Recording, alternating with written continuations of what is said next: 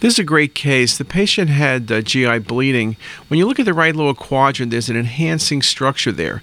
So at first glance, you can say, well, maybe it's a tumor, and I guess that's a possibility. It doesn't look like ileal diverticulitis, and really, it's not a long segment, so it's not Crohn's disease.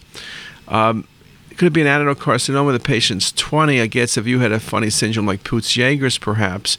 But what you're looking at here, when you look at this, the images together, you'll notice that this structure is basically sitting there separately. Look at the image on your right, it's coming off the bowel, but just kind of sits there around fat. So there's fat all around it. And this was actually a Meckel's diverticulum. This patient had a positive Meckel's scan and had surgery. So Meckel's diverticulum are pretty uncommon, but we are seeing more of them. It's a cause of GI bleeding. Think of it in patients who are indeed younger. So it's more common in younger patients, though we've seen it in older patients as well.